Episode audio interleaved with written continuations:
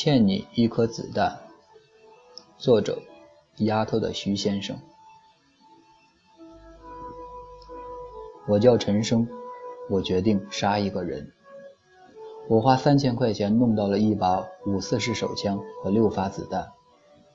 我从没杀过人，我也没有想过我要杀人，但我一闭上眼就想起老二。二零一二年的冬天，我和老二走在回去的路上，我走在前面，他在后面。天冷，我把皮衣拉链拉到了底，老二在后面自言自语：“这时候要是吃碗牛肉粉就好了，要加肉，肉丁和肉片都要有。”要加一个煎鸡蛋，要多放酸菜、盐水，放酱油、醋和辣椒。早晨，一个非主流的女孩背着大包，拖着行李箱，带着刚下火车的喜悦，大大咧咧地打着电话。老二给我使了个眼色，我点头。就在老二准备跟上去的时候，我一把又将他拉了回来。我发现一个同行也盯住了这个姑娘。我们撤回来，在人多的地方不动声色。同行与那姑娘并肩而行，左手拿着衣服做掩饰，右手干净利落，钱包到手。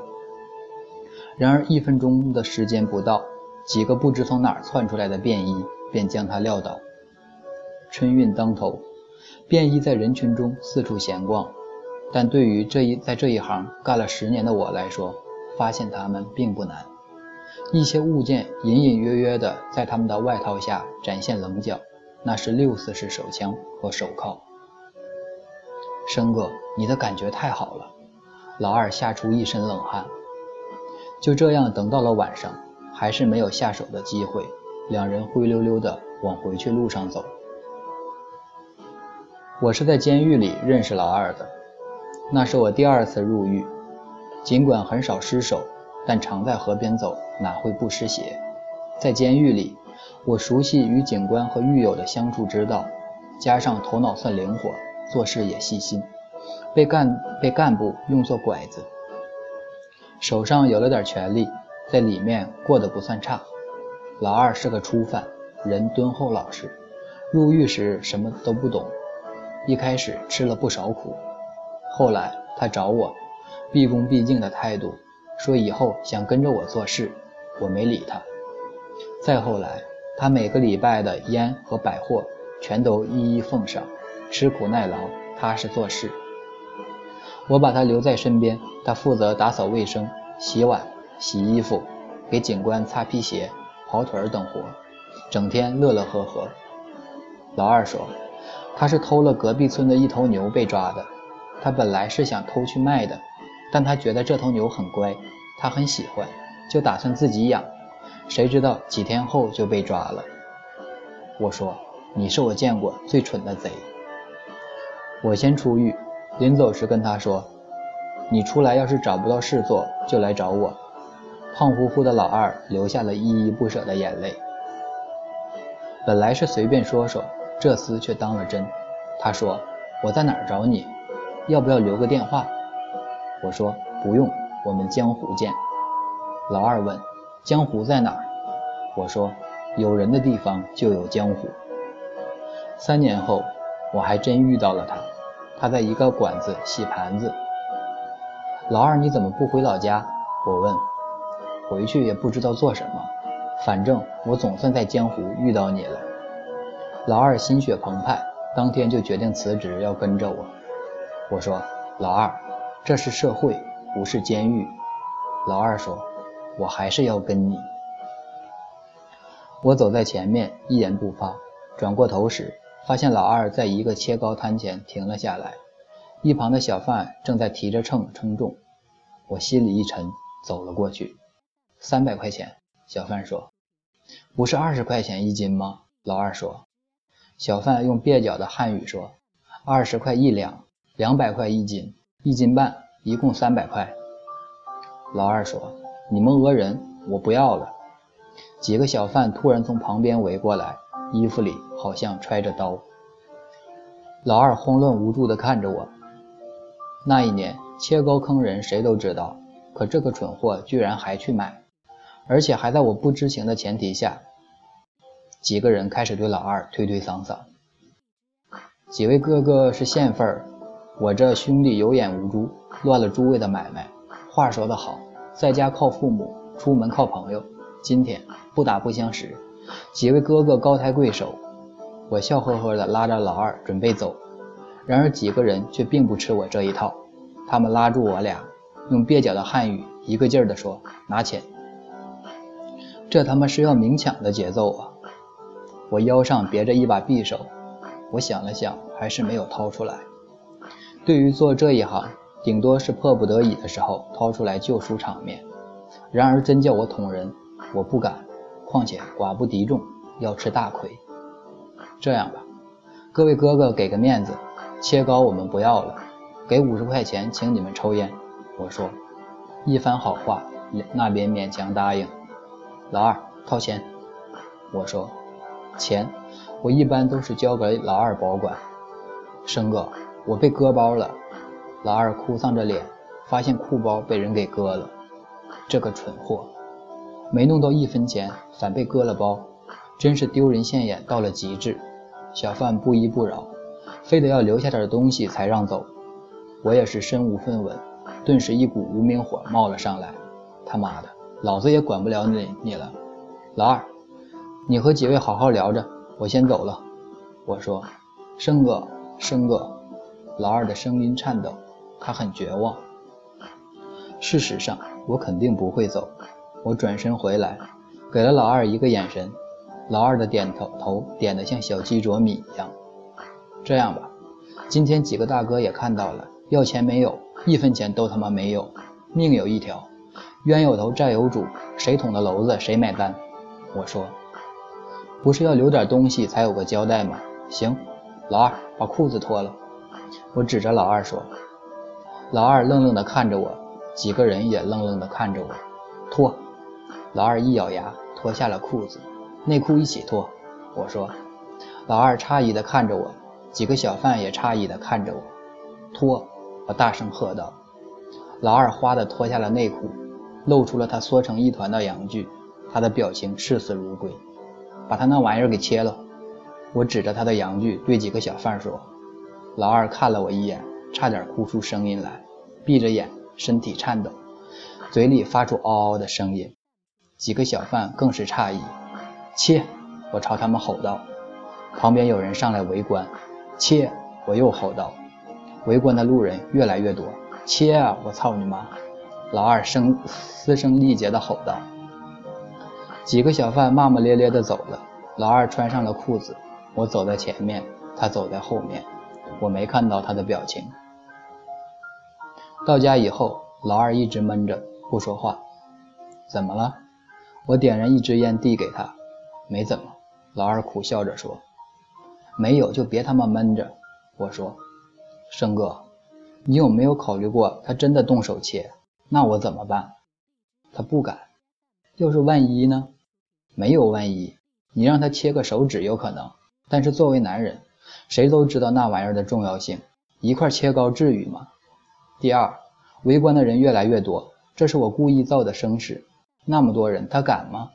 第三，他要是真敢，还没等他提刀，我就把他捅了。我说，你分析的很有道理，只是我觉得你好狠，不狠就没饭吃。我说，过去。把自己打扮体面的出门，去咖啡馆、夜场、办婚礼的酒店，顺走别人的包和财物。三十岁了，干这行十年，苟且偷生，浑浑噩噩。我给老二说了一个想法，我说干完这一票，我就洗手不干了。以前的一个狱友开了个馆子，让我过去帮忙打理生意。生哥，你不是说过这种事儿你不干的吗？赌一把。最后一次，老二说：“生哥，你别丢下我，我跟你一起。”一个礼拜后的春节，我买了烧鸡和白酒，我们都没有回家，不是不想回，只是没有家可以回。窗外的爆竹声此起彼伏，烟花在夜幕中大朵绽放。我们在这十几平米的出租房里喝得大醉。老二一直在胡说八道，说以后要养十头牛，不杀不卖，就当宠物养。最后他倒在沙发上呼呼大睡，我给他盖好被子。夜深了，我却越发清醒，莫名悲伤。一个月以来，我们基本上没做任何事。目标是郊区的一栋别墅，一个开着豪车、戴眼镜、长相儒雅的中年男子，一家三口人，两个保姆，一个司机，一条金毛。早上七点，司机准点开车来接他出门，偶尔眼镜男也自己开。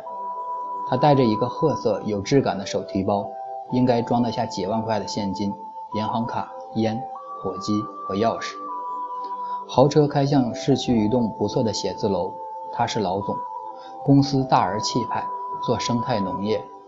他在新区还有栋不错的洋房，里面住着一个年轻的女人，应该是他的情妇。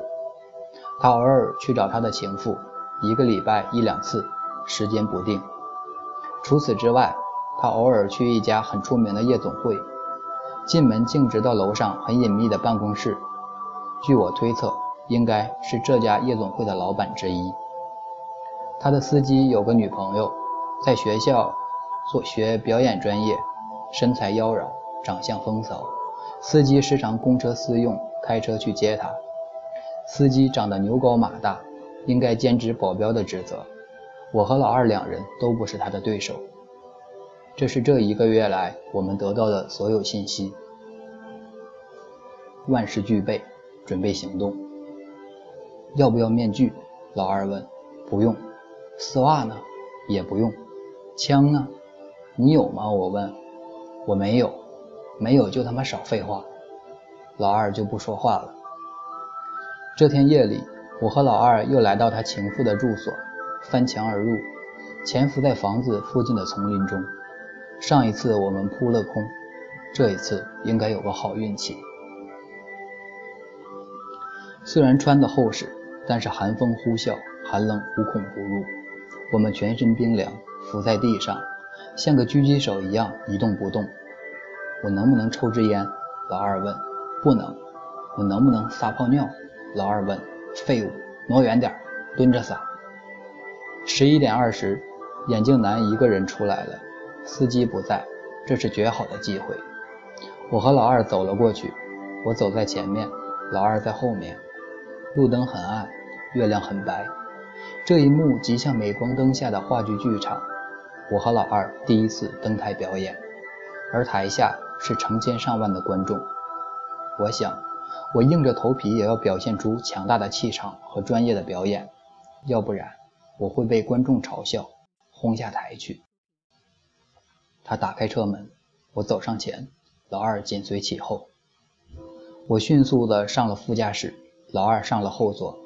我把白森森的匕首掏出来，抵在他腰上。开车，我说。他看了我一眼，发动了引擎。我心里砰砰地跳。他的平静让我有些紧张。我与两位兄弟素不相识，请问有何指教？车开到僻静处，他说。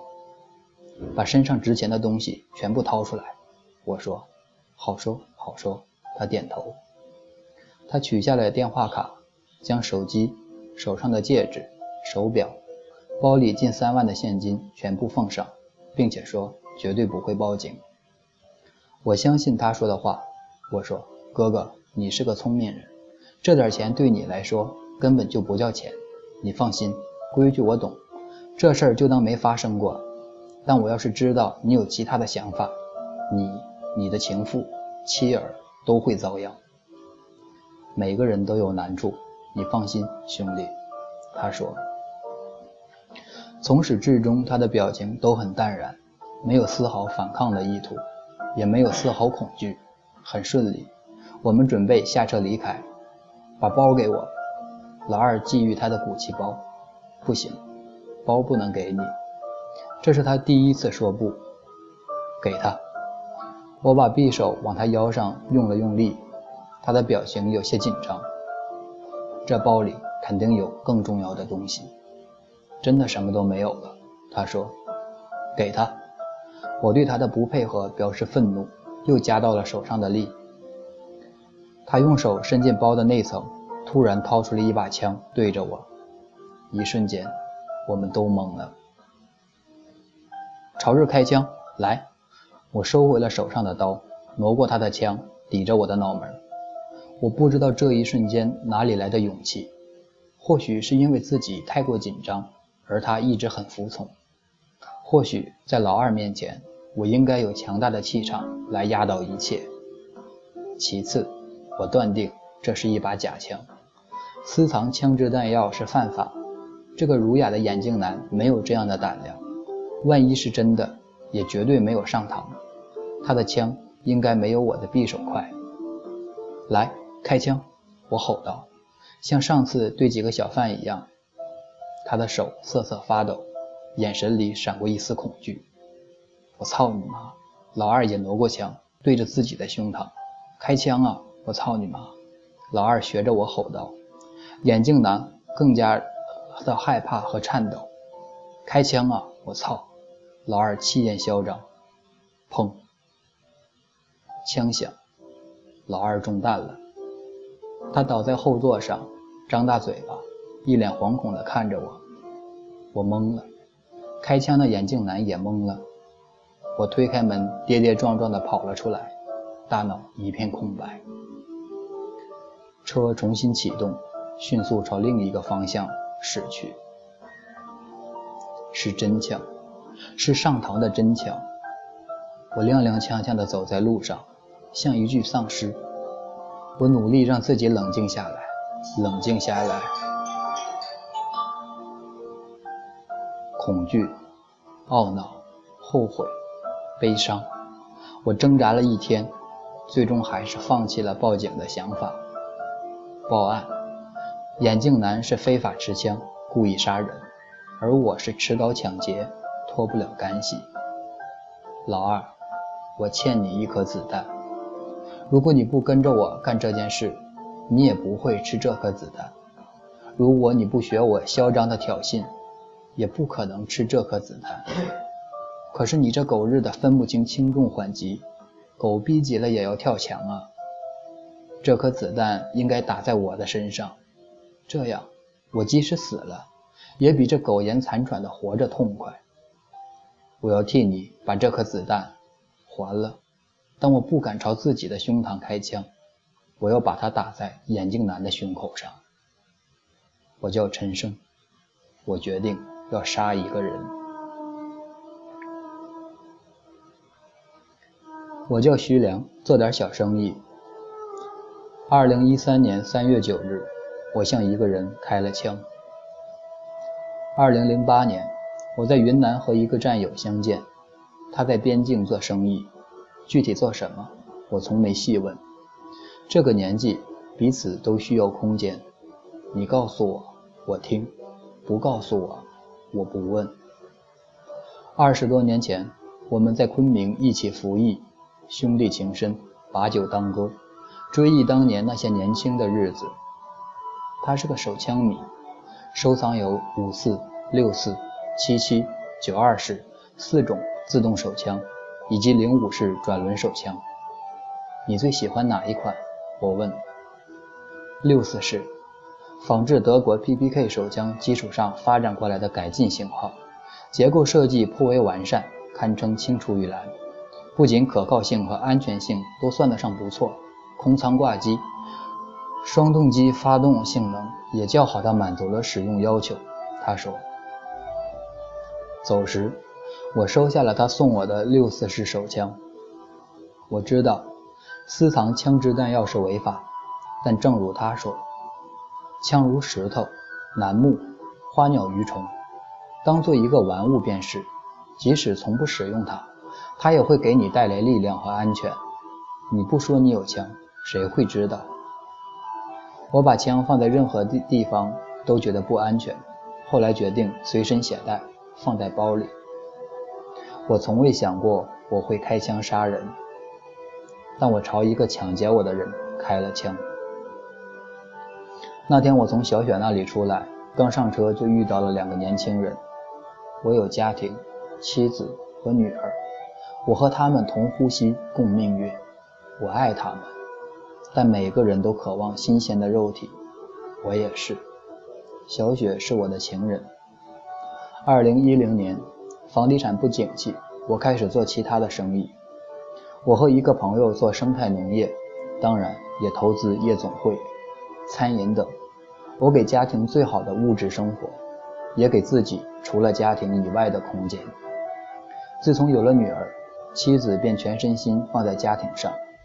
我的手机没有设置密码，我时常把它放在显眼处。他一直沉默。有一天，她问我是不是外面有人了，我说是。我从来都有太多欲望和野心。她是个聪明的女人，不会哭哭啼啼，要死要活。她一定会理解，理解她的苦恼是徒劳，也理解我从来都爱着她。当时，副驾驶的年轻人用刀指着我，让我把身上的东西全部掏出来。他们看上去很老练，但我能感觉到他们的紧张不安。小毛贼而已。没有绑架勒索的魄力，只不过是想弄点小钱。我把包里的钱、戒指、手表全部掏了给他们，和和气气的想打发他们走。可是后排的年轻人想要我的包，包是小问题，但是我包里有枪。我进行了激烈的斗争，我不可能把枪给他，而我在取出枪的时候，他们肯定会发现。后来我被他们逼急了。掏出枪对准了副驾驶的年轻人，我只是想吓跑他们而已，但是不知道他们吃错了什么药，居然没有妥协和退让。我从小雪那里出来的时候，给枪上了膛，我平时都没有这样做，但是那天我的直觉告诉我，好像要发生什么事。一声巨响，车里瞬间弥漫着刺鼻的火药味，我朝后座的年轻人开了枪。他倒在座位上，气息奄奄。副驾驶的年轻人落荒而逃。这是我从未感到过的慌乱。我点燃一支烟，平息着情绪，打了两个电话。我把车开到了小雪的住处，把她抬进了家里。我叫陈生，我决定要杀一个人。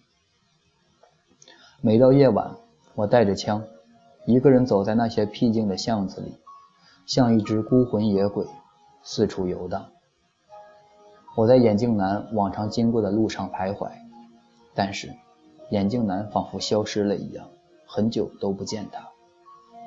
终于有一次，我在大街上看到了他的车，我招手拦下一辆出租车，让司机跟上，可司机一点都不配合。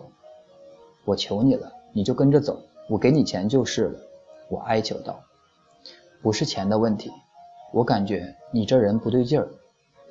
你走不走？你，你下车，我要交班。”我把枪拿了出来，哗哗的上了膛。对这个古板的中年男人，我完全丧失了耐心。我走，他回答。车开到了郊区的一栋房子前停下，我扔给司机一百块钱，说：“你是个聪明人。”我记得你的车牌号，要是我听到什么风声，你懂的。他说我懂。我下了车，内心狂跳，点燃一支烟，大口吸进身体，远远的跟在他们后面。眼镜男和魁梧的司机走进了一栋老式居民楼，我紧随其后，四下无人。然而，所有的紧张、恐惧。